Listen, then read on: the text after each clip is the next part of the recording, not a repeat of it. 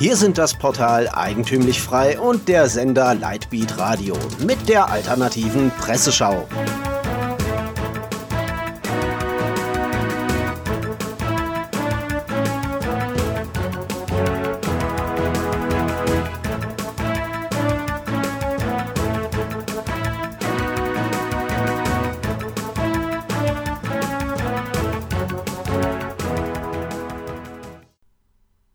Sie hören die alternative Presseschau.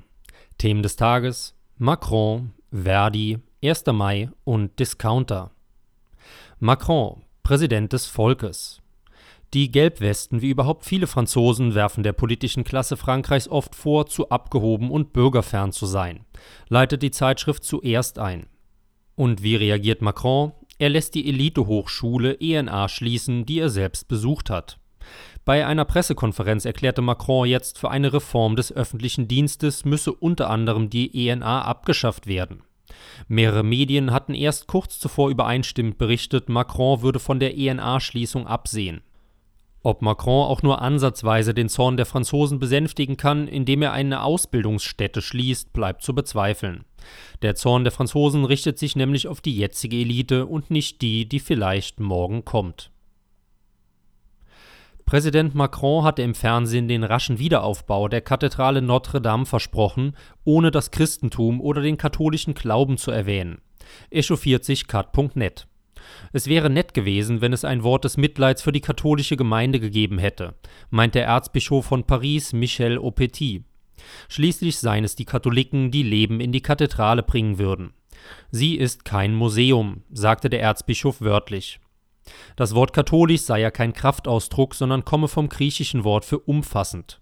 Der Erzbischof bestätigte auf Anfrage des Reporters, dass Worte wie Christ, christliche Wurzeln und Katholiken in gewisser Hinsicht tabu geworden seien. Schließt cut.net ab.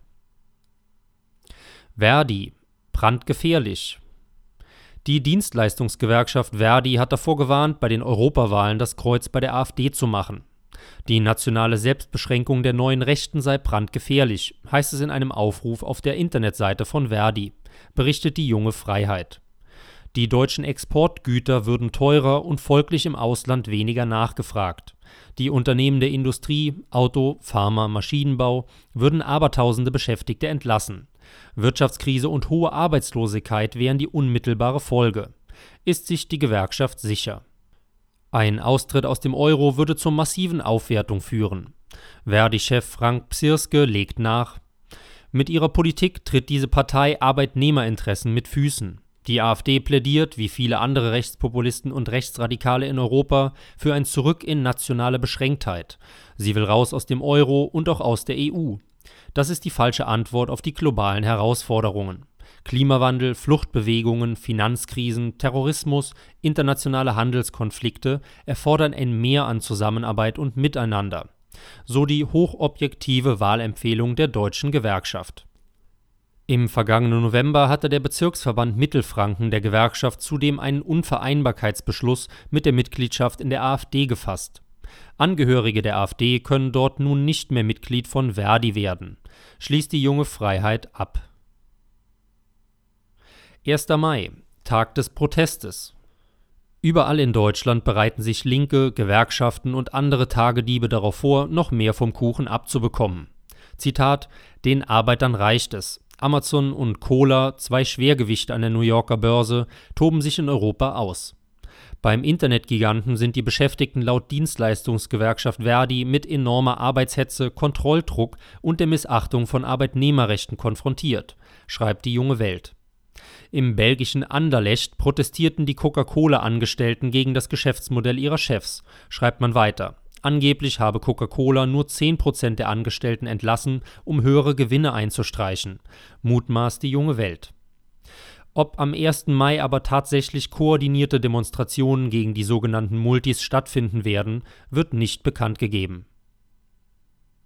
Norman Hamert warnt auf Philosophia Perennis bereits vor einigen Tagen vor den kommenden Krawallen. Berlins linksextreme Szene plant offenbar die sogenannte revolutionäre 1. Mai-Demonstration in diesem Jahr nicht in Kreuzberg, sondern in Friedrichshain starten zu lassen. Ausgangspunkt war in der Vergangenheit üblicherweise ein Treffpunkt in Kreuzberg, dort wo sich am 1. Mai 87 bürgerkriegsähnliche Szenen abgespielt haben. Mittlerweile gilt der östliche Teil des Doppelbezirks Friedrichshain-Kreuzberg und insbesondere die Rigaer Straße als die eigentliche Hochburg der linksextremen Szene Berlins, schreibt Hamert weiter.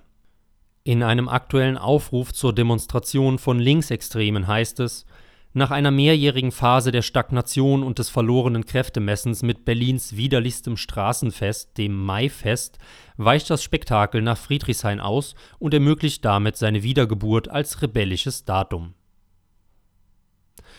Discounter. Das Blatt wendet sich.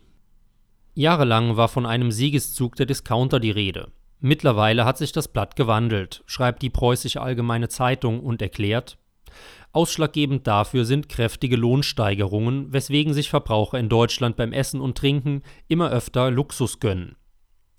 Dass diese Erklärung vollkommener Blödsinn ist, wird schnell klar, wenn man sich die Reallohnentwicklungen in Deutschland seit 1991 anschaut.